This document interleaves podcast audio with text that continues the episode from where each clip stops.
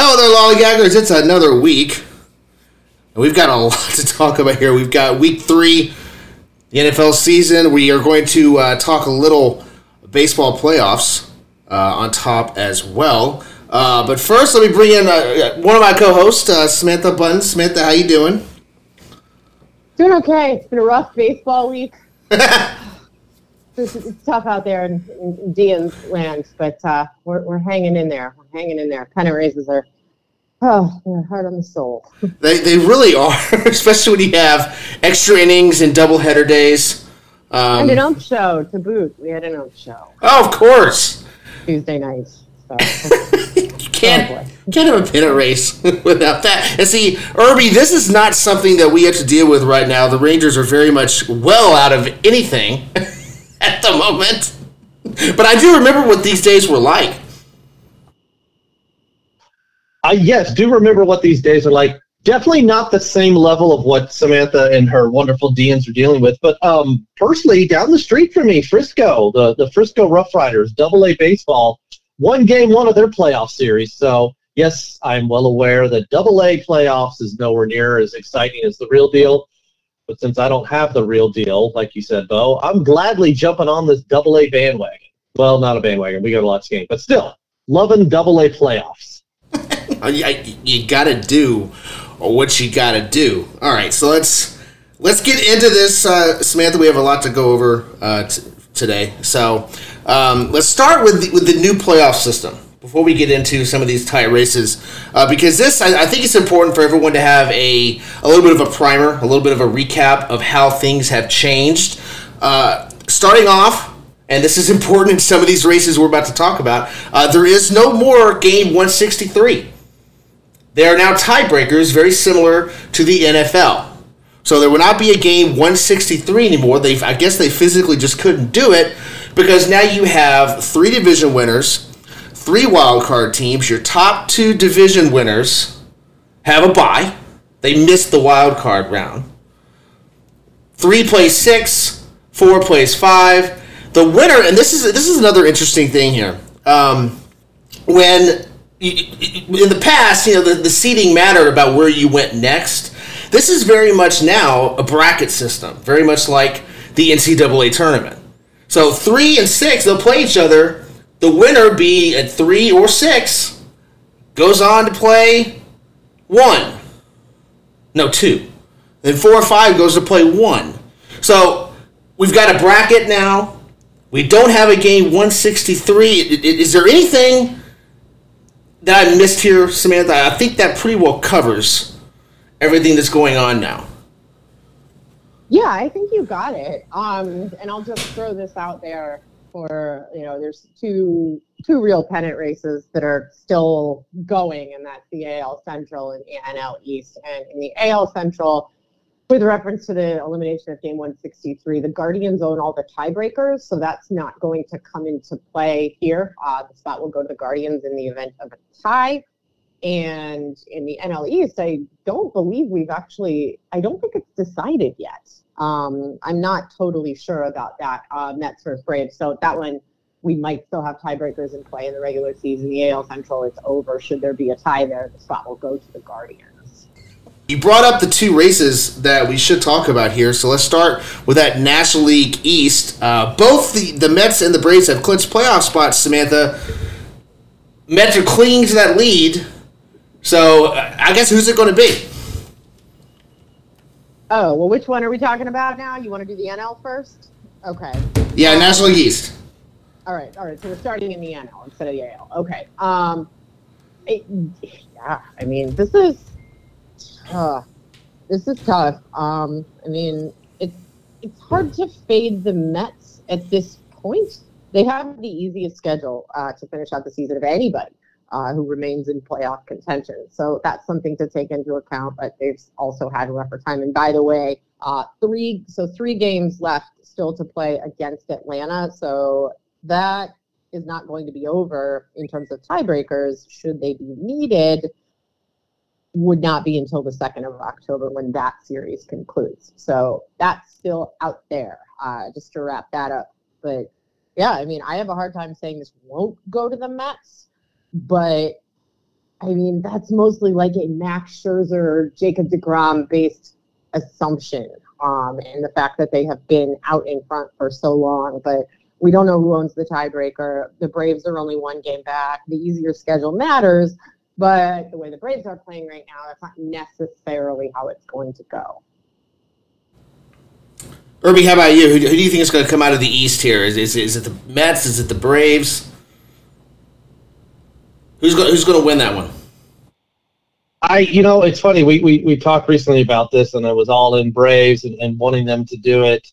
But no, I kind of leaning towards the Mets here just because of the lead in hand that they have, the remaining schedule, just too many things like that. I know it's one game. Yes, I'm well aware. One game is nothing, but still, it is a lead. And you've got 3 with Oakland, 3 with Washington, and 2 with Miami mixed around those 3 games in Atlanta. So looking pretty good. To answer y'all, sorry, I didn't want to interrupt earlier, but the tiebreaker has not been decided. The Mets lead 9-7. So Atlanta pretty basically has to sweep that series to get the tiebreaker. So still possible within Atlanta. But DeGrom and Scherzer are both scheduled to pitch in that series, so not looking great for the Braves there. So, yeah, I think we make a decision right now. I think the Mets will hold on and win this division. All I can think about here is how upset some people are going to be, and I'm one of them, when you have a tiebreaker invoked that would have been a game 163, because we all love game 163. It's what we want every year. We're chaos goblins, right, Samantha? Like, we want the game 163. I guess with this new system, though, they just couldn't get that in. I'm kind of sorry to see game 163 go. I think it's kind of awesome. From a selfish perspective, I will say that this year, because I am a fan of one of the teams that could potentially end up in that situation. I mean, fortunately for the Guardians with a 5-game lead, and what I should mention when we talk about these leads here, this is Wednesday night that we're recording this, so subject to change by the time you guys get a hold of this, but pretty comfortable lead, but certainly don't want to assume anything as a Cleveland fan. I have learned that. Don't ever want to do that, but I would not personally want to be involved in game 163. Like, those are the ones you want if you don't have a dog in the fight, right? It's like exciting playoff games. Like, sure, those are great if you don't have a rooting interest. When it's your team, you just want to see a beatdown, right? Like, I don't need that stress. So this year, I am glad there is no game 163, just in case I might end up involved in one. But generally speaking, yes, as a chaos goblin and a sort of a just absolutely devoted fan of just like incredibly exciting baseball, I will miss game 163. So, Irby, how about you? You going to miss 163? Yes and no. No, as in the rooting interest I have is pretty much O for Joey Gallo in that. So I never seem to get a W in 163. So on that side, I guess I'm okay with it. But the rooting interest, no, I will miss that because it is fun. We've had some wonderful last day games, the head-to-head matchups, watching multiple games at once, which we will still get in with 162, knowing tiebreakers at the time. It's unfortunate, that Mets-Braves series would have been wonderful if that was the last one. That's not the case. We may start seeing that in the schedules going forward, something that the NFL does really well, where it's not just the tiebreaker, but it's the game matters too, and here it's going to be a head-to-head. So that will definitely add to the finality of the season, and I hope baseball realizes that. And we get the last 3 series of matchups that really have major playoff implications. So, yes, 163 go, and I think we will get just as many wonderful day 162s as well. Okay, Samantha, let's talk AL Central. You've mentioned it here a couple times with the division lead that the Guardians have, and I certainly understand not wanting to call it just from a superstitious standpoint. I think we both share the same superstitions about things like that, so I get it. I understand. But I really one question about this race because it was the White Sox. It was supposed to be the White Sox all offseason. All spring training, it was White Sox, White Sox, White Sox, and here we are. Last couple weeks of the season, the DNs are 5 games up. What's going on here? What happened? Is it as simple as the managers involved? Is it really that easy?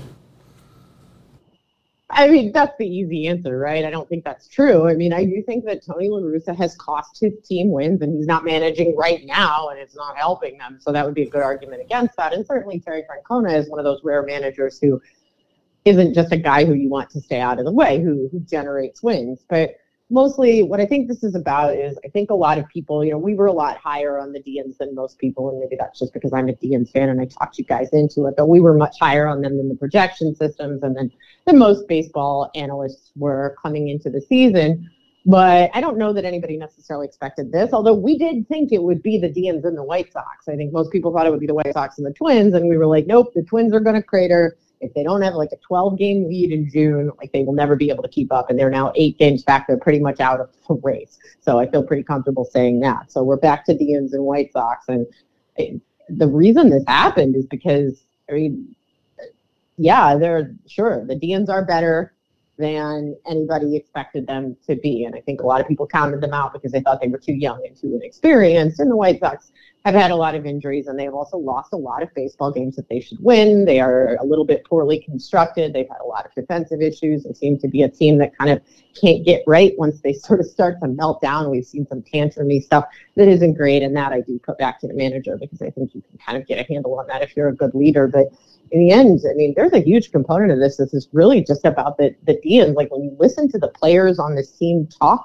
they say things like, it's because we love each other so much. We never give up. We don't want to let each other down. And we've seen these like incredible performances from these guys who are called up from AAA to make spot starts, who end up pitching, you know, Connor Pilkington through 5 2/3 no-hitter the other day, just because they needed innings out of somebody. And I think when teams gel like that, and guys just kind of step up because they don't want to let each other down. And it's really, I mean, it's wonderful for the fans and wonderful for the players involved, but I also think that often translates into wins, especially the kind of wins that the Guardians are getting, which are these sort of late inning. They've tied their record from 1995, a team that was notorious for come from behind extra inning wins at 25 now. And I think it's 27, actually, at this point. Most, of course, in Major League Baseball this season. They just won't quit. They won't go away. It's driving all their divisional opponents crazy, and it's a pretty good formula for ultimately winning a division. So right now, again, like I said, I don't want to assume anything, but for them to lose the division at this point, even if they were to drop the next 2 head-to-head games between the Indians and the White Sox, it would still be pretty difficult for the White Sox to come back. The Indians have an easier schedule. Heading out the back, they got 6 games against Kansas City to close out the season. And even without that, it's just a lot of ground to make up with so few games left. Oh, I get it. Believe me, I get it. And so does Irby. I mean, it wasn't that long ago. Actually, it may have been that long ago now. But you know, we very much remember a 3-game lead with 3 games to play and getting swept out of that division. So believe me, we get it. Irby, how about you? How you feeling about this AL Central?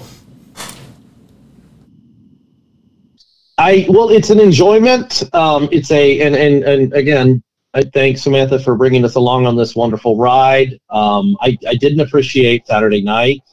I was told that win would end soon. I had to stay up past 1:00 in the morning. Yes, I were. You had to stay up later, but 15 innings.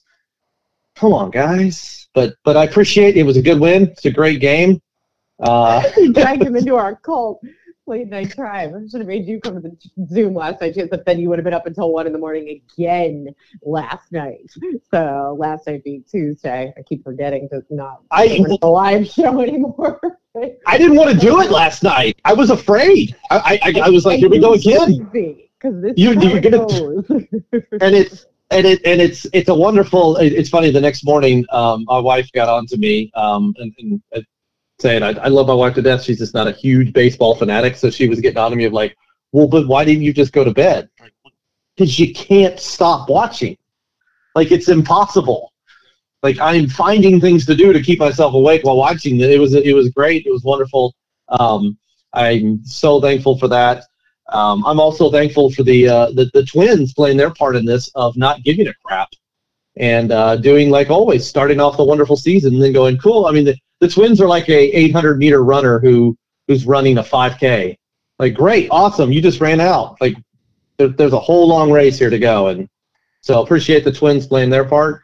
But yeah, this is a fun little run to the end, and we've learned everything, and it kind of goes to the same thing of what I just talked about with the Braves and the Mets. The schedule favors the Mets. The Mets have that one-game lead as of right now. That doesn't mean anything. Like, you still have to get the job done. The schedule favors the Indians here. After these two more games, the White Sox, they've got 6 with Minnesota, and they've got 3 in San Diego, a San Diego team that's fighting for the playoffs. So, they should get in and everything, but still, you're playing playoff teams, whereas, like you mentioned, Cleveland's got their final 6 against the Kansas City team that's going to be playing youngsters, just getting time in. You know what's actually just flat out embarrassing here is that Saturday night when you guys were up till 1 o'clock, 2 o'clock in the morning watching baseball, I didn't even make it through the late football games. I made it to halftime.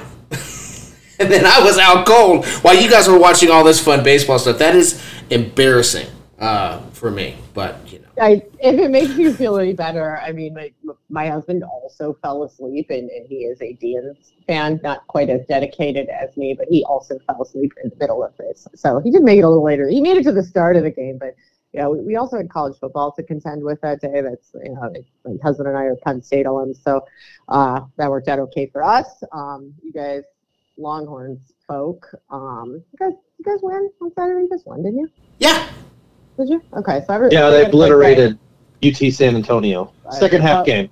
Yeah, Bo and my husband were worn out by college football, and had to call it an early night, and Irby and I were left holding the bag for late night baseball, as it were. The stories the next morning were quite entertaining, though. He was kind of mad at me for dragging him down with me. He was like, "I'm sorry, man." Oh, I can understand that. Oh yeah, no, it's a wonderful feeling of like it is seething anger, and I am so thankful that you made me go through it because of how it ended. Now, had it ended with a loss, then I'm going, "Hey, I'm not going to be on the morning call because of you. Bye." Yeah. See, and that's the thing with these, right? Like, we get overly invested in these late night games, and it's like, it's so much fun when you come out on the right end of it, but it's like 20 times more brutal when you don't, and you just wake up the next day and you're like, why do I feel like I went on a bender last night? Like, oh man, I got wrecked by an extra inning baseball game that I didn't even win. Oh man, so tough. Let's not have any more of those. I'm good. I've seen enough. Like, just decisive regulation wins, 9 innings is plenty, thanks. I love baseball, but I do not need free baseball right now. Just shut it down. So much for the ghost runner cutting down on the game times, right? It doesn't do any good when the ghost runner just comes home, and then comes home again, and then comes home again. For both teams. I mean, the Dons had to score 5 runs in the 11th inning of the game on Tuesday night, and then they gave 2 of them back before it even ended. I mean, how do you plate 5 in extra innings and then still give them back, and we're still sitting there wondering, like, oh, man, are we going to have to go another round? But, yeah, ghost runner, no. Like, how about this? Get the call right next time, and this game would have ended 4-3 in 9 innings. But for an egregiously bad call at the plate. Oh, that just drives that knife in even farther. Yeah. It's, oh Lord. And the thing is like, I'm hoping October is better than September, because that's the only 2 races we're talking about, and the DNs have opened that lead up to where that's almost not quite worth talking about. So it's really just the NL East. AL wildcard, the Orioles have fallen out of it, so the AL wildcard, that's pretty well locked in. National League wildcard, probably pretty well locked in, I would think. There's just no drama going down the line with these pennant races. So hopefully that they're going to make up for it with a ridiculous October. Samantha, is there anything else here with the baseball pennant chase you wanted to talk about before we get into the NFL? No, that's it. But you're right. Yeah, we really only have one true tight pennant race But I'm hoping, I think this postseason is going to be really fun, really exciting. I am 100% in favor of letting more teams in. I think it's great that more teams will have the opportunity to get in the mix. We've seen it plenty of times. All you got to do is get in. You get hot at the right time. Doesn't matter what seed you are. Doesn't matter if you're a wild card. Like, you got as good a shot as anybody. So I love it. I hope we see some fantastically exciting postseason baseball, unless my team is involved, which I want it to be boring, decisive wins. I do think I'm going to be paying really close attention to that first round, because obviously we haven't seen this before. We haven't seen a wild card round that's more than a game. So I'm curious how how it affects teams, like the team that advances, how it affects their pitching staff, how it affects how they line up against the next team they play, things like that. I'm looking forward to. Irby, anything you want to add here before we get into the NFL? Well, just the last thing I'll say is with you guys, the one thing I would say is just keep an eye on that NL wildcard that you were mentioning, Bo. The Phillies are on a 5-game losing streak and playing Toronto this evening. And the Brewers already beat the Mets today, so it is down to 2 games. And it is a favorable schedule for Milwaukee. I still believe, and I believe y'all are the same, that Philadelphia will prevail in that series, but they've got 4 games they mentioned earlier with the Braves left, so it's not as easy. Philly was in great shape. 5-game losing streaks really do make it a little bit more difficult to move on. So it's getting close again. Well, I mean, just do what you did last time. Fire the manager and go on a 12-game winning streak. Worked last time. Why not do it again? This is the first team to fire multiple managers in the same season to ignite a winning streak. Hey, if it would work, you do it, right? Don't mess with a winning streak. Don't do it. Are you that much of a believer in the superstition that you do that in the playoffs? Going, hey, man, look, I'm sorry. You will get a ring, but for us to win this thing, I got to let you go right now. Do you have any idea the terrible things that I would be willing to do, like way worse than firing a manager to get playoff wins for my beloved baseball team? Like, I wouldn't fire a manager. I'd fire everybody. I'm the person who said I would give up my draft picks forever to get a World Series, and I wouldn't care if my team stunk for the rest of my life in exchange for 1 World Series. So sure, I'll fire 7 managers if I need to. All right. Week 3 of the NFL season is on tap. Let's talk about a few of these games here, Samantha, that we're going to see over the course of football Mardi Gras, also known as Thursday to Monday football. Chiefs are in Indianapolis to face the Colts. And I want to start with the Colts because I want to know what the problem is with these Colts, because we talked about it going into the season.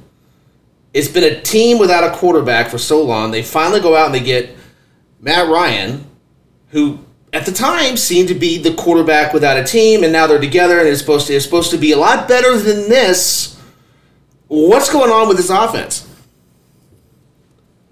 Well, I mean, I think there's a part of me that says, like, look, the Colts have this weird, like, Jacksonville bugaboo. So if they straighten it out from here on out, none of us are even going to remember this. We're just going to laugh about the whole weird thing where the Colts can't beat the Jaguars because they've lost like 8 in a row to them, I think. And we would throw out the tie with Houston as well. But I'm worried. I mean, especially as somebody who was like asked about my long shot Super Bowl pick and was like, the Colts. And now they're 0-2. So that's awesome for me. Please follow me for more betting tips. Don't do that. You did say long shot. True. I did say long shot. Somebody else said the Falcons in the same show, so I feel a little bit better about that. I did not have the most, like, insane pick to this of the group, but so far my pick is not looking too hot. But, look, a lot of this is, like, the offensive line was supposed to be a strength of this team, and they're really, really underperforming. I mean, they've just been absolutely awful, and they have a 37-year-old, not particularly mobile quarterback back there. And also, I mean, you're down. Michael Pittman's been out with an injury. He's your number one receiver. He's not even a true number one receiver. So the lack of talent on offense around Matt Ryan and Jonathan Taylor is just not very good. And I think that has been a huge factor. And the Simmons defense has underperformed as well, obviously. But if they can't figure that out, get that right, and looking at you know, Irby and I are huge Quentin Nelson fans, but right now, everybody on that line is part of the problem there, which is, you know, if you'd ask me, well, what do you think is going to get the Colts away? This is not the thing I would have highlighted, and here we are. Just put in the French fries. Let's try something new. The one thing we said would never happen in the regular season was French fries together on the line at the same time. Irby, same question to you. What's going on with Matt Ryan and the Colts? They're freaking us out, man. What's going on? This is crazy. I will say. So the good news. 2014 was the last time that the Colts won both games in the regular season against the Jaguars. So hey, there you go. It's kind of been your trend of win one, lose one, win one, lose one. So yeah, last year it was a painful one that kept you out of the playoffs. So hey, you got it out of the way now. So whatever. The problem that I have is the good side is, yes, all right, 22, you're allowing 22 points a game, kind of where we thought this defense would be. It's the Texans and the Jaguars, not great, but they were road games. The offense, yeah, Matt Ryan, the offense, I mean, this is it's exactly like you said, it's not what it was supposed to be. The beautiful thing is that this is a 17-game season. There's lots of times. The even better news is, with as crappy as it's been, you're a half game out of the lead. And not wonderful in the division. You are 0-1-1. You're 0-1-1 in the division, but your division still is the Houston Texans, the Jacksonville Jaguars, and the Tennessee Titans, who are in a quarterback debate. So, hey, great news, plenty of time. I mean, this is – I don't want to say you've got a few more weeks to figure this out, but you probably have a few more weeks to figure this out. You know, that's actually a really good point. I think, like, looking at it, I think I'd rather be the Colts than the Titans right now, because the Titans have so many problems, so many things that are going wrong. The Colts, maybe not as much. Samantha, let's talk about the Chiefs. They have started off their season about like, you know, we were used to them doing, which is starting off a little slow, and then coming back and winning the game. At some point, they're just going to have to stop doing that. Their division is a little bit more competitive, and especially when you get into January where you're facing a team that can score as quickly as the Bills can, they really need to start cleaning up how they start these games. Yeah, and this has been how the Andy Reid-led Chiefs, the Pat Mahomes-led Chiefs have functioned for the most part, and they've been able to get away with it because they have so much talent, but they almost always, this is how it tends to go with them, especially when they're playing a more competitive team, is they will start slow out of the gate and then they will creep back on you. And then the good news is you're never really out of it, right? Like they seem to be able to put up a tremendous amount of points in a relatively short amount of time later in the game, but this is pretty common for them. They did have a very decisive victory, obviously, over Arizona, and jury's still out on Arizona, whether they're any good or not. I think most of us are pretty cold on Arizona right now. But, oh, yeah. We'll see how that goes, but I don't really think the Chiefs have been challenged yet, so it will be interesting when they start having to play the tougher parts of their schedule. I'm, again, very cold on the Chargers as well, which I know upsets a lot of people, but guess what? I wasn't wrong. So I think the Chiefs are not getting the sort of decisive wins that I would hope out of a matchup like that yet, but it's early. The Chiefs are fine. They're going to be fine. But you're right, though. You know, you get into, I don't know that you want to get in a boat race with the Bills again. Like, it might not go your way next time, not the way the Bills have been playing. No, they can. The Chiefs scored, 13 seconds in that playoff game? The Bills could probably do that in half that time, the way that offense is clicking right now. Irby, how about you? What are your thoughts here on the Chiefs and their slow starts? Yeah, this is going to come down to coaching here. Good coaching is going to look at the game that happened Thursday and say, that was not good. Kansas City was not the better team that night. Los Angeles was the better team. Los Angeles played better. Los Angeles, unfortunately, threw a 99-yard interception return for a touchdown, and that really was the difference. I know there are multiple other – broken ribs in his defense. He has broken fractured rib cartilage or whatever, poor guy. I did hear today he said he is feeling more comfortable. Like, okay, that doesn't really answer the question, are you still hurt or not? You know, they killed him off. I'm feeling it.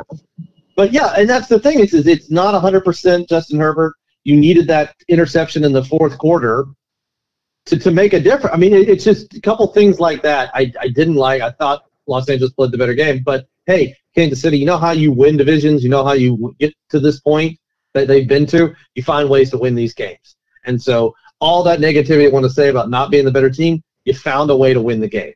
And that's big. And, hey, got the job done. So but good coaching, you're looking at this, and you're going to sit back and you're going to go, this is not a good day. How do we grow from here? Yes, it's a win, but let's not get excited. Samantha, anything you want to add there before we pick this one?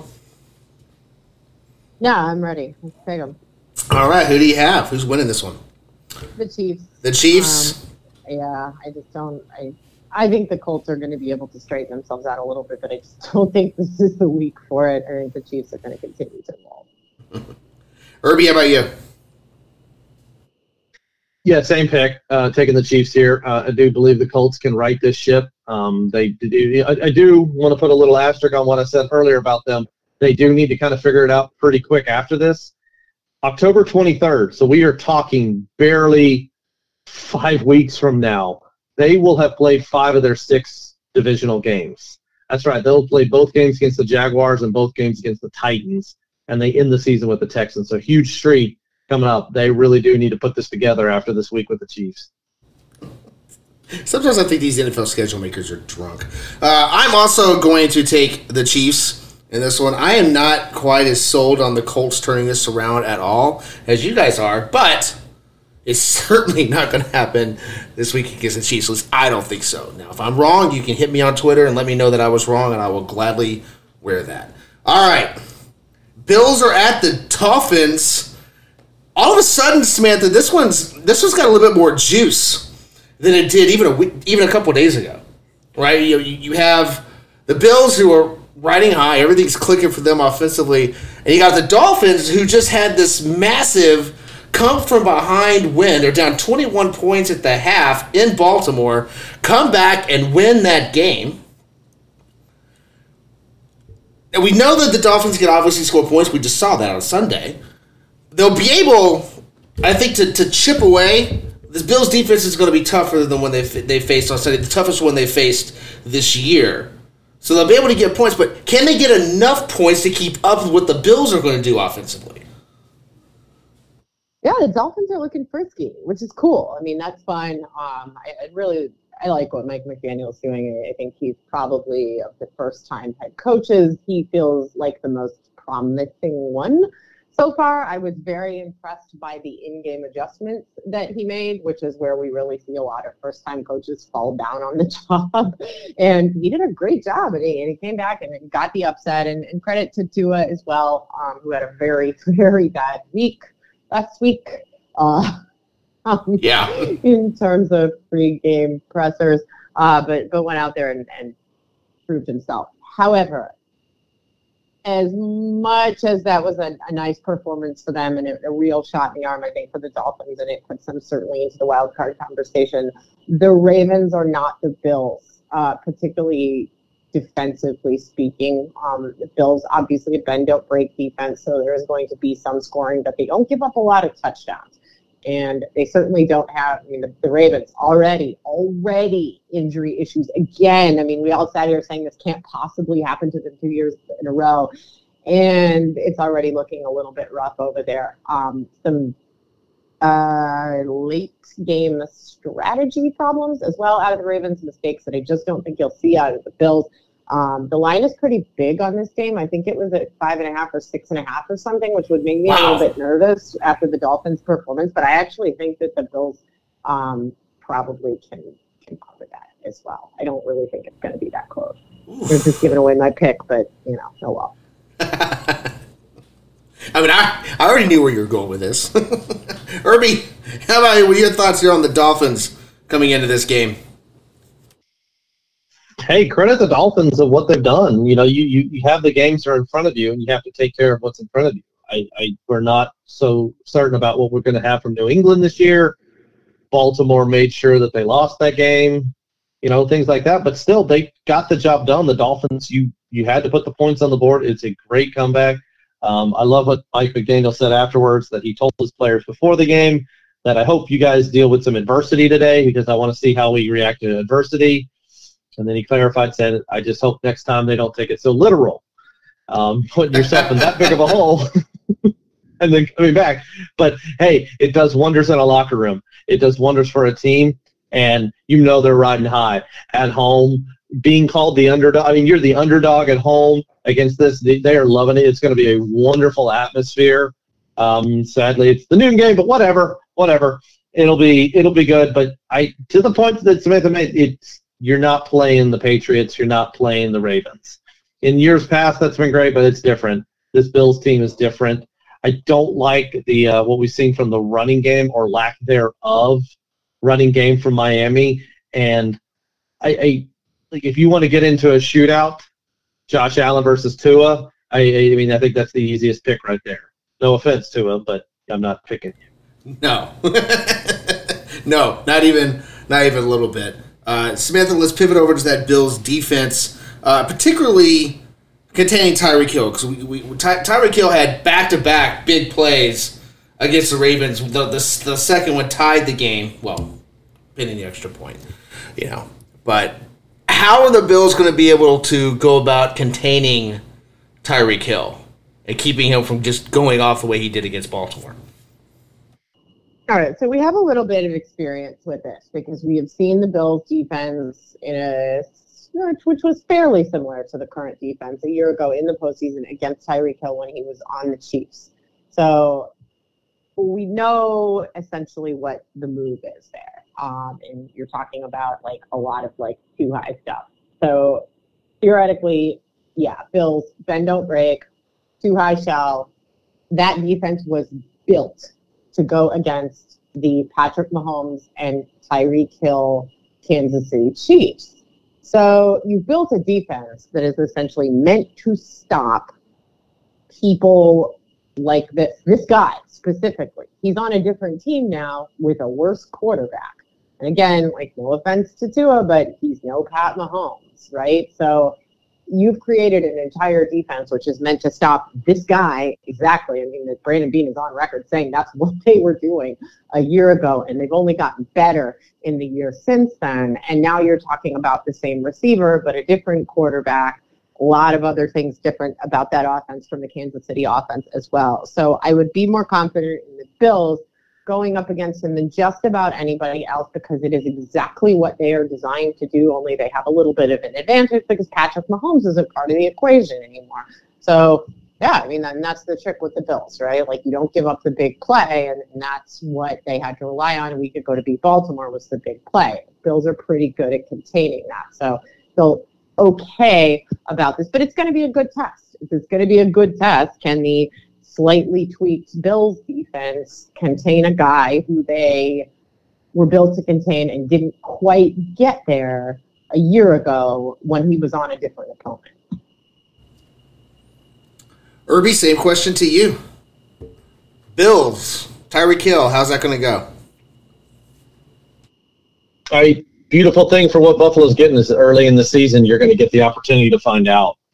So much left in the season. If it doesn't go well, you've got the time to adjust. And the one thing that does caution me, and I'm not going to repeat, I agree a lot with what Samantha was just saying. I won't repeat it. But the one thing in this particular game is keep an eye on these injuries mounting up for Buffalo. I know questionable usually means, yeah, we'll just make a game-time decision, but it's Micah Hyde, Jordan Poyer, and Dane Jackson. Very thankful Dane Jackson is okay, and that was not that serious of an injury, but still, all three of those guys dealing with Poyer's a foot injury. The other two are dealing with neck injuries. That's a big chunk of your secondary that's banged up right now, and you've got this Dolphins offense coming in. So one thing to watch there, I do believe in Buffalo. I do think that this team was built, like you said, to slow down offenses like these the Dolphins are building, so great test for both sides, but keep an eye on those injuries. All right, Samantha, anything to add there before we pick this one? No, let's do it. All right, who do you have?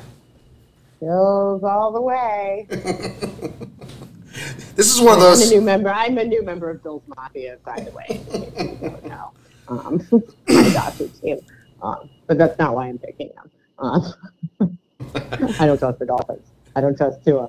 Although, if you want to see something fun, guys, go look at somebody did a mirror image of Tua, and it's amazing how much better he looks if you think he's right-handed, which shows you how much bias we have in the fact that, like, when we look at a left-handed quarterback, we're like, that looks weird. I don't like it. I find it hard to believe anyone is going to pick the Dolphins in this one, but here we go, Irby. You're on the spot. I'm not your guy. Sorry, Bills all the way. And to clarify Samantha's point there, we are not new members of Bill's Mafia. Okay, We're a year and a half into this. True. You're right. I'm a few months into my lifetime devotion to Bill's Mafia. Okay, yes, totally. Right. In terms of Bill's bandwagon, we're Josh Allen worshipers. We have been for a long time, so yeah, we're not completely. Big hands. Big hands. Oh. Lifetime devotion to the Bills Mafia. Okay. I'm also taking the Bills because I obviously they're going to lose at some point, but I don't know who they're going to lose to. I don't think it's going to be the Dolphins. All right. One more before we get into our trade of the evening. Rams are in Arizona to play a Cardinals team. Samantha, I think you hit it pretty good earlier in the show. We really don't know if the Cardinals are good or not. They're kind of sending some mixed signals at this point. But here's the question, I think, because there's no doubt that the way that this division is set up to go throughout this season, the Cardinals really need this game more than the Rams do. But here's my question when it comes to the Cardinals, because last year was very much a hot start to the season, and then they went ice cold. The collapse was entertaining for some of us, but it was still that they just completely collapsed and fell out of everything. If they're going to do something like that again, how bad is that collapse going to be? Because they're not playing as well as they did to start the season last year. Well, right, and part of the problem here is that once is a fluke, twice you start to get worried, three or more times is a pattern. And if we look at these, if we consider it as Cliff Kingsbury teams, I mean the Cardinals did it last year. They also did it the year before. And the Cliff Kingsbury teams were doing this in college, too. So that's a pattern, right? That's enough evidence to suggest that this is what happened. So, look, for the record, I like the Cardinals. I want them to do well, so I'm not just, burying them. I like Cliff Kingsbury. I have some questions about his abilities, but I like him. I like Kyler. I want them to do well, so don't come for me, Cardinals people. I want them to succeed. But... yeah, it's concerning. And you're right. They don't look as strong out of the gate as have in years past. Now, the good news is they've acquitted themselves pretty well against the Rams over the last couple of years. So that's helpful. But, yeah, I mean, if you're counting on collapse late in the season, and I think that what we've seen out of Cliff Kingsbury-led teams suggests to us that we should at the very least be bracing for it, if not expecting it, then – you got to jump out there and look really commanding at the beginning to have any shot at all, right? And I don't think that's what we've seen out of the Cardinals at all. I was not impressed with their performance against Kansas City, and while they've done well historically against the Rams, and the Rams do not look great either at all. But, you mentioned it's probably a must-win for the Cardinals. I don't think it's a must-win for the Rams. Yeah, I don't either. Irby, how about you? Where are you at with the Cardinals at this point? I don't think the Cardinals are a good team right now. Wow, what we saw, sorry. I mean, no warm up, no nothing, just boom. No, they're not. Can they get there? Sure, absolutely. The pieces are there, but right now, no. This feels like it's still part of the collapse. And, you got your tail handed to you week one. And you should have had it handed to you week two. It's just that Vegas, for some reason, felt like they needed to stop playing football and lets you back into that game. And there's no other way to say it. 20-0, it just lets you right back in. And so now here's the good things. Back to what you said, I've said a couple times, it is early in the season, plenty of time. You're tied for the division lead right now at 1-1.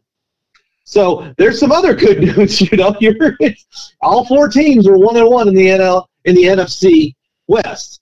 The last thing that really does matter here is that this is not the NFC West of last year.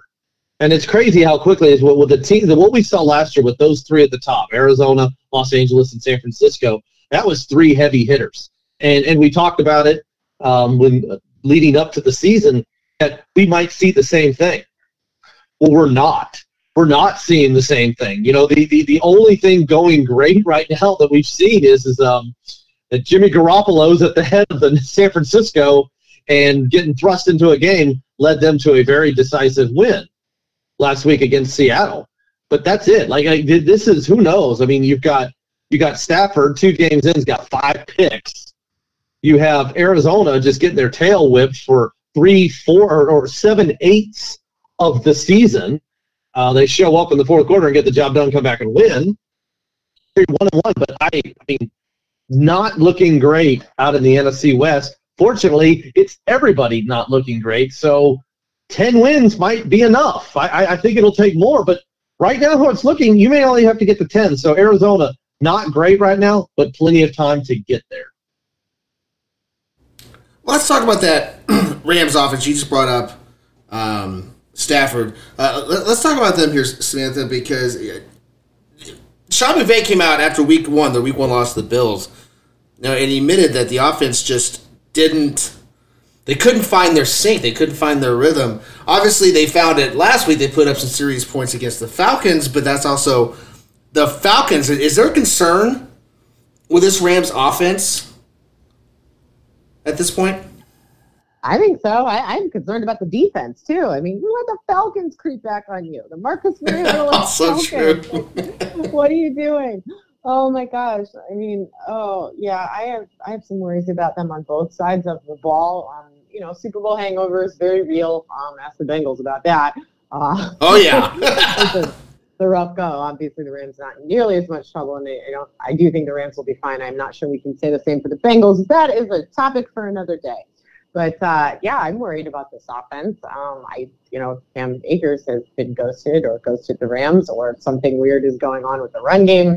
It's upset a lot of fantasy owners, which I don't care about at all because I don't care about your fantasy team. No comment. But Bo has one. My husband also has Cam Akers, and I'm sorry for both of you, but I just don't care. This is clearly upsetting to a lot of people, but what should be upsetting everyone is that, Stafford is always good for, a pretty solid number of, facepalm, what was that guy thinking, Brandon Whedon-style laser eyes interceptions. Absolutely. But there have been a lot of them. We know he's got some injury issues. I don't love that. The receiving corps has not looked great. Allen Robinson, who was supposed to be the lead. Don't worry. We've replaced Bobby Trees. We've replaced Odell.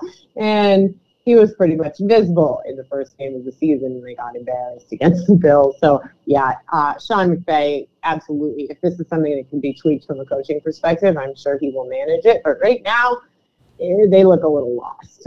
Yeah, a little bit. Irby, how about you? Rams offense. Definitely lost. Yes. Definitely concerns here of finishing a game. I mean, that was crazy. And I know that the 31-27, okay, you have late in the game, the block punt by Atlanta for a touchdown, with the 2-point, turned it from a 14-point game to a 6. And then the safety as well, adding 2. So you got 10 points right there that essentially the special teams and gifted to you. But it was around that too. I mean, it was in between the Atlanta touchdown, a long drive, which is settled for a field goal. You're in a good lead, everything. But late in the game, when it was time to get the job done, the Rams weren't. And it was, a 3 and out. Like you came off of that block punt It was, sorry, it wasn't even a three. That was a fumble. My apologies. You felt like it was three plays. It was a three-play drive, but it was a fumble in there. And so it's the not knowing how to finish. And that makes no sense whatsoever when you're talking about the team coming off the Super Bowl. So that's what's the most concerning for me is it feels like the Rams didn't know how to finish. It felt like week one that they didn't know how to play football against a really good team. So, again, these are outliers that early in the season you've got time to correct. Same division, plenty of time to figure things out in this division. But that's two big red flags in 2 weeks. So it makes me wonder going in of what's going to happen this week. There's a few teams that have that particular dynamic of what's going to happen this week. We don't know. Samantha, is anything you want to add here before we get into our trade segment? No. Let's make our picks. Oh, let's make our picks first. You're right. Okay. Who do you have here? Rams or Cardinals? I'm taking the Cardinals. I think the Rams are the better team, but I think the Cardinals are going to get the win this week. I just think they need it more. They want it more. The Rams are lost. They will find their way back, but it's not going to be on Sunday. Herbie, how about you? I'm going to agree. Taking the home team, I think Arizona, how high you're riding off of that comeback against the Raiders. Yeah, I like Arizona at home here to eke out a win over the Rams of Los Angeles. I am also going to take the Cardinals in this one because, again, it's like we've been talking about, the Rams look a little lost, and I don't think they find their way either, Samantha. I think you nailed it right there with that one. All right. So one more thing before we wrap up this week, we have our Let's Remember Some Trades segment. Now, Samantha, just for those that are first-time listeners to the program, you want to quickly run us through what this segment is? Yeah, I think we got some new folks around here. So, yeah, we've had a number of interactive segments to close out the show here. And this is Let's Remember Some Trades. So what we do is every week I go back and find a baseball trade that occurred in the past, and I'm going to give these guys one hint, which is the name of one of the teams involved, and I'm going to tell them the year that it happened and the time of year. So it was winter meetings, trade deadline, spring training, what have you, and then they're going to see if they can put the whole trade back together on air, and you can, of course, play along at home. We'll give you some time to figure it out. See if you can get there before these guys get there.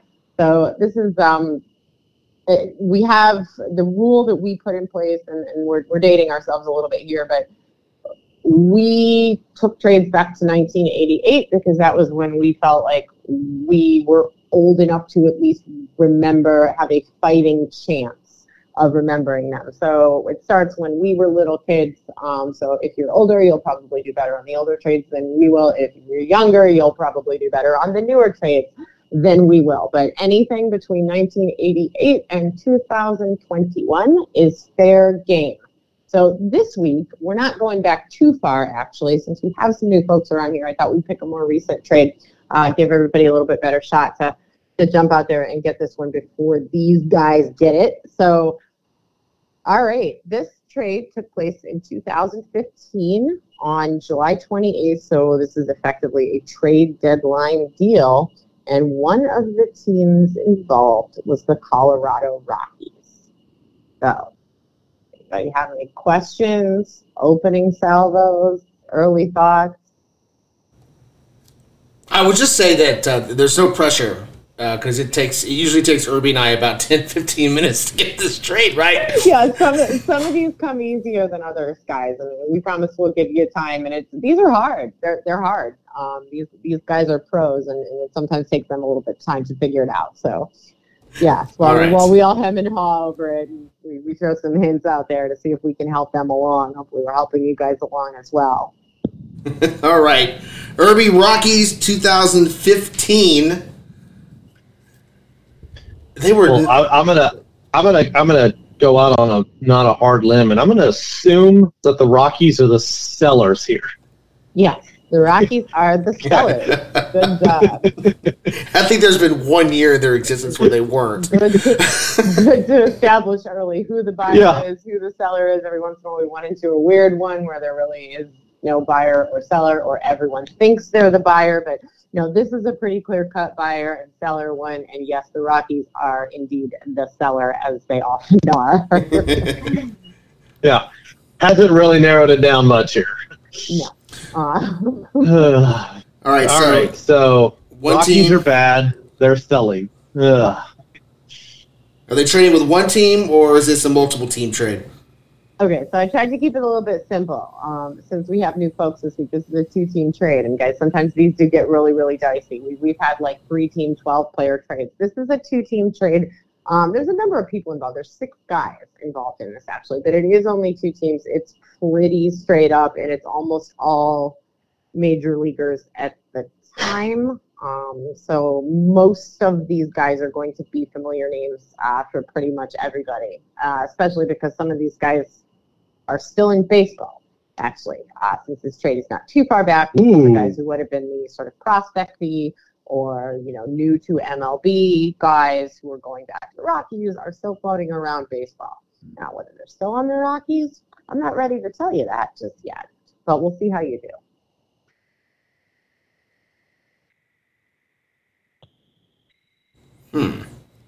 So what direction do you guys want to go this time? Are we trying to figure out who the other team is first? Are we trying to figure out who the headline player is? What do you guys think? We've kind of done this a little bit differently depending on sort of where these guys are at on what they think they know about it. Irby, I think maybe let's go try and figure out the other team. Yeah, that always feel like I have better success at that point. Oh, you definitely do. Look, and this is definitely one, guys, where I think that if you get the other team, you will at the very least get the headliner and probably at least one of the guys going back the other direction. Okay. You will recognize it as the blank insert person's name trade once you figure out who the other team is. Or you can just try to figure out who the Rockies were trying to sell in this particular year. So that's another strategy that we've worked off of upon occasion. Who would the Rockies have been trying to move at this particular time? Yeah, that's where I like it is I'm trying to think through the Rockies over that time, and I feel like I've got it narrowed down to like four different trades. Right, and like so all they were doing. Pre-Story and Arenado and those guys. So we have to go back a little bit further than those. This is pre-Blackmon as well, or early Charlie Blackmon. Yeah, it's not Charlie Blackmon. No. Yeah, we're going back to somebody who, the way that you would think of this player as the tail end of sort of a different wave of MLB stars. He's not really in that group. He would be in the group that precedes it. So when you think about who were the big names at the time, he would have been a part of that group rather than the three players who you just referenced are sort of part of the next wave of notable MLB players. This guy is of a different, I don't want to say generation because he's not that much older. He is 37, I believe, now. But certainly, I think somebody who we would lump in with a different group of people if we talked about players of blank era. You know, Irby, the one name that is just stuck in my head here is Troy Tulowitzki. That's the name that's stuck. Bo. Did I get the player? You sure did. Got the player. Oh, well done, Bo. I was just starting to think. I remember Carlos Gonzalez, but I remember that was near the end of Cargo. But Tulowitzki, well done. See, good job, Bo. I started with Hampton. I was like, no, that's too late. No, that's too late. Right? So just making the rounds. Yeah, Tulowitzki just stuck in my head. Yeah. Where the hell did they send him, though? That's the question. Oh, what? Come on. I've got four names in my head. Do you? Yeah, I know the two pieces going to Centene. I know who the team is, and I know two of the offensive pieces coming back. I don't. There's only one offensive piece coming back. Hang on, is that when this? Okay, then I've got the wrong. That's not Toronto. Okay, I know the big one. Yes. Yeah, you know who the big one is, right? Well, sort of big. Once upon a time, big, not so big when this trade happened, but nope. All right, so where? Hold on. Say that again, Bo. What did you say? They sent him to Toronto, right? Yes. Hey, there you go. Very good. Okay, so Rockies, Blue Jays.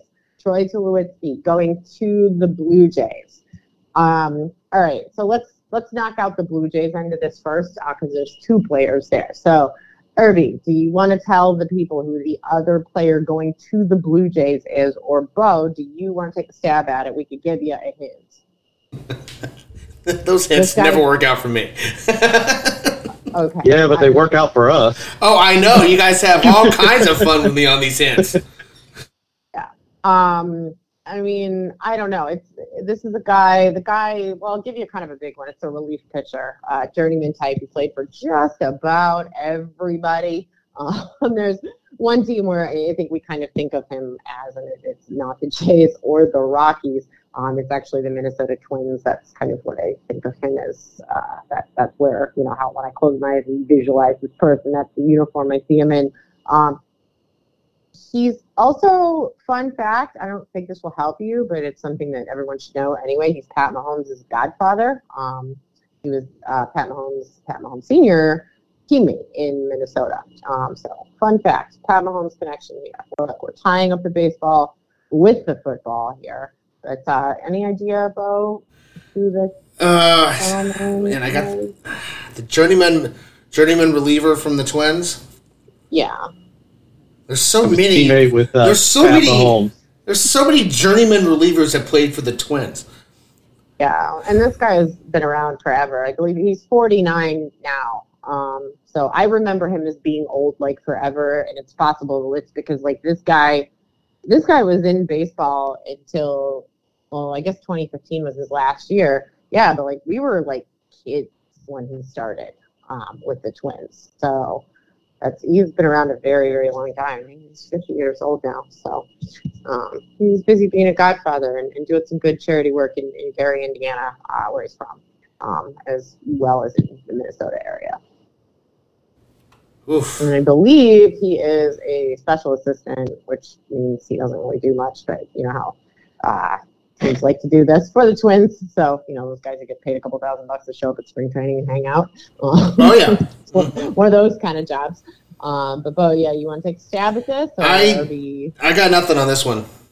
Okay, sorry. Come on. Bo, think about the Minnesota, okay? Early in his career in Minnesota. Look back, okay? Use your hawk-like vision and look back at those Minnesota teams. And I know you can get that. LaTroy Hawkins? Yeah. There you go! Oh, boy! Let the record show that this is the first time Bo has actually successfully landed on one of the pun on the name hints. Yeah, so you take that. You're like knocking it out. This is awesome. Look at you go. All right. So we have completed the Blue Jays half of the trade. Colorado Rockies. What's coming back here, guys? Irby, I know you know one of them. Bo, you care to take a crack at that? I don't know. I kind of want to quit while I'm ahead. You want to quit while you're ahead? Okay. I'm going to cash out my chips. Okay. All right. Well, we're gonna let Bo quit while he's ahead because he's done very, very well for himself tonight. Irby's going to tell you in just a second who the headliner of this going back. This is not a prospect, by the way. This is the opposite of a prospect. This is a salary dump. Alongside a number of prospects. But, yeah, this is a gentleman who had seen better days at this point, was most notably a New York Met. He did not last long with the Rockies, unfortunately. Got himself into some trouble with the law, and he was DFA'd pretty much immediately in the season following this, and very ignominious end to his career. But he won a batting title. He did win a batting title way back when. For the New York Mets, of course, he sat out the last day of the season to do it. I have some issues with that, but he did win a batting title. So, all right, if you don't have it by now, you're not getting it. Irby, who is he? Who is this guy? That would be the aging shortstop, Jose Reyes. Ding, ding, ding. There you go. You got it. Very good. Yeah. Things were going great for him until they weren't. It didn't end well. So these other three gentlemen are actually all still in Major League Baseball. They would not have been anything at the time. These would all have been prospects. All of them are under 30. They are all still currently part of Major League Baseball. They are all right-handed pitchers. So does anybody want to take a crack at any of them? There's one of them that I would like you two in particular to get. The other two, I'm pretty comfortable handing you if you don't know who they are. But there's one in particular that I would like you to get because guess what? He's on the active roster for your Texas Rangers right now. Well, see, now we have to get it. Yeah, you do. Yeah, well, you're doing this one, Bo. Go ahead. Why am I doing this one? I've already cashed in my chips. He quit. Go quit. He quit. He's like the twins. He quit. Yeah, I got my 3 wins. I'm out. I got my dinger and I retired. The Minnesota Twins, of let's remember some trades, Mr. Goree has gotten his 3 wins. And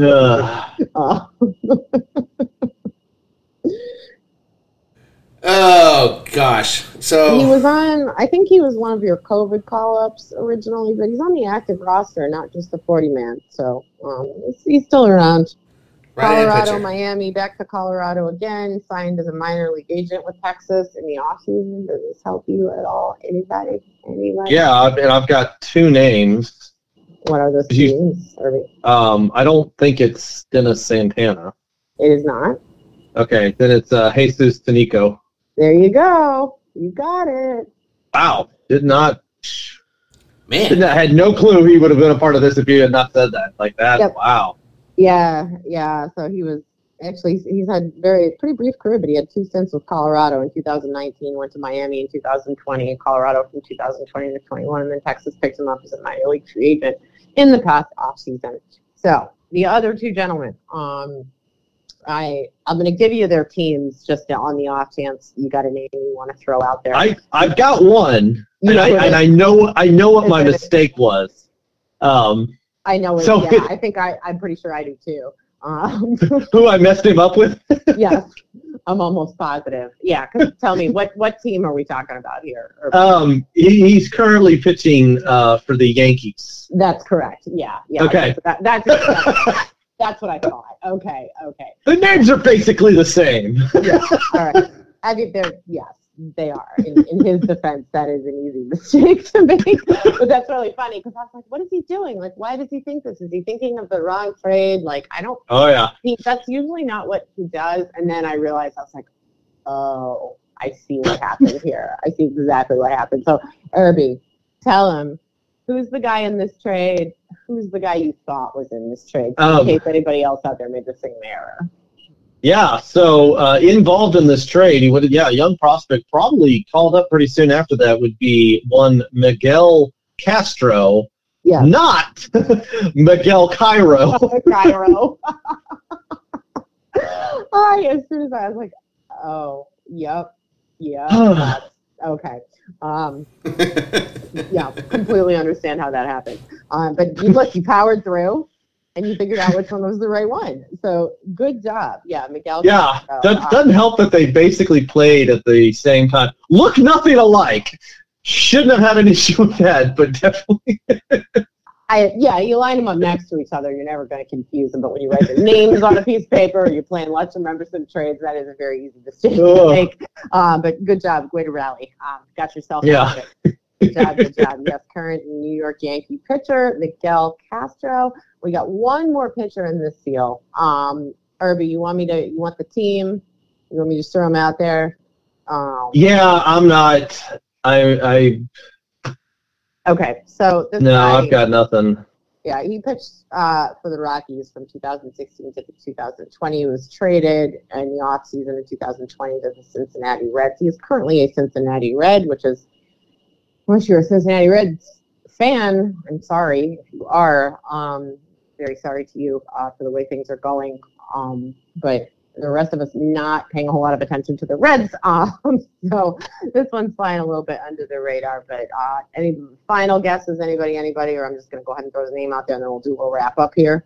Anybody? No, I got nothing. Nobody? Nothing for me. This is Jeff Hoffman, last piece of the trade. Wow. Cincinnati Red. So he was okay. He was a pretty highly touted prospect. He was, yeah. I believe he was considered. He was like number 14 in pipeline at one point, and things have gone somewhat downhill for him. But what happens to you when you end up on the Reds? Sorry, man. Yeah. And the Rockies. and also the Rockies. Well, yeah. In his defense, he spent 5 years in the Rockies/Red system, so it's a rough way to go, man. I also just signed with the Angels this offseason. Oh, jeez. Can you imagine? No, I want that to happen because it would be funny, except I have nothing against this guy, so I don't want to do that to him. Poor guy. Yeah, right. Pitch her off into Angels purgatory. That's just mean. He just needs to go out to the Giants and be like, I'll play for free. I just want to get my career back on track. Right? Yeah. Like, please, teach me your ways. Giants pitching coaches, please don't send me to Los Angeles. Los Angeles Angels of Anaheim, California. Santa Barbara. Don't forget Santa Barbara.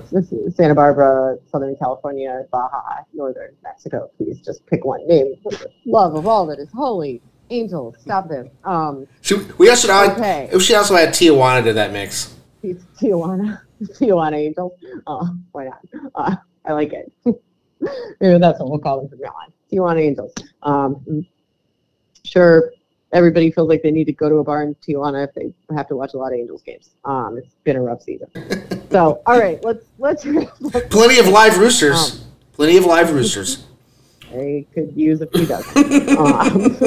All right, so let's wrap this trade and get you guys out of here. All right, we already told you what happened to Tinoco and Hoffman. Castro, real quickly, Toronto, Colorado, went to Baltimore briefly from 2017 to 2020, was with the Mets from 2020 to 21, and then, as you know, he is now a New York Yankee. Jose Reyes, we mentioned, bulk of his career where he won his batting title, where he had his heyday with the New York Mets, 2003 to 2011, when also spent time in Miami, Toronto, Colorado, back to the Mets from 2016 to 2018. That was after the DFA that resulted from him getting suspended for 51 games for domestic violence arrest while he's with the Rockies. The Rockies took one look at that and went, no thanks, we've had enough, and sent him packing. But in a second stint with the Mets, didn't really get anywhere. Troy Tulowitzki, of course, mostly a Rocky, 2006 to 2015. He spent 3 years in Toronto, and then, of course, a year with the Yankees. Had that really frustrating year in 2018 where he missed the whole season due to injury. So kind of an ignominious end, I think, for a player who was a really good guy and a real talent who just kind of couldn't get healthy. But he's now an assistant hitting coach and an infield coach at the University of Texas. So that's pretty cool. And then finally, just because it's fun to run through it with guys like this, LaTroy Hawkins, guys, here we go. Minnesota, Chicago Cubs, San Francisco, Baltimore, Colorado, New York Yankees, Houston, Milwaukee, the Angels, the Tijuana Angels, the New York Mets, the Colorado Rockies again, Toronto Blue Jays. So, yes, Pat Mahomes was godfather. 11 different teams, 12 different stints. He got around. Yeah, I say he did.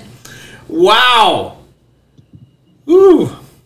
Irby, you, anything you want to add to that laundry list of teams? Man. I've been around. Real quick, just Tulowitzki actually is not returning to the University of Texas. He was the hitting and infield coach the last few years. In a weird situation that I'm curious what's going on, he was supposed to be taking the head coaching job at USC, left Texas to go take that job, and is currently not listed as the head coach for USC baseball. So not quite sure. Thank you. That's intriguing. We love these post-career mysteries, guys. So if anybody knows what's going on there, please tweet at us and let us know. We love these. This is not quite as good as what happened to the disco balls and fog machines when Carlos Beltran got fired by the Mets. Pretty sure went to Florida with Joey Cespedes, but we can't confirm. But yeah, if anybody knows what's going on with this, anybody who's plugged into to USC or Detroit to Tulowitzki in general, please send us a tweet, hit us up and let us know what's going on here. We like to know how this stuff turns out. Yeah, he was a fantastic baseball coach, a great hitting coach. UT hitting really took a huge step forward the last couple seasons, so sad to see that one going. But, yeah, very, very intrigued to know what's going on in that situation. But I wish him the best. And, yeah, no, love this one. This is a great one. I will forever mix up Miguel Castro and Miguel Cairo now, but that's okay. That's okay.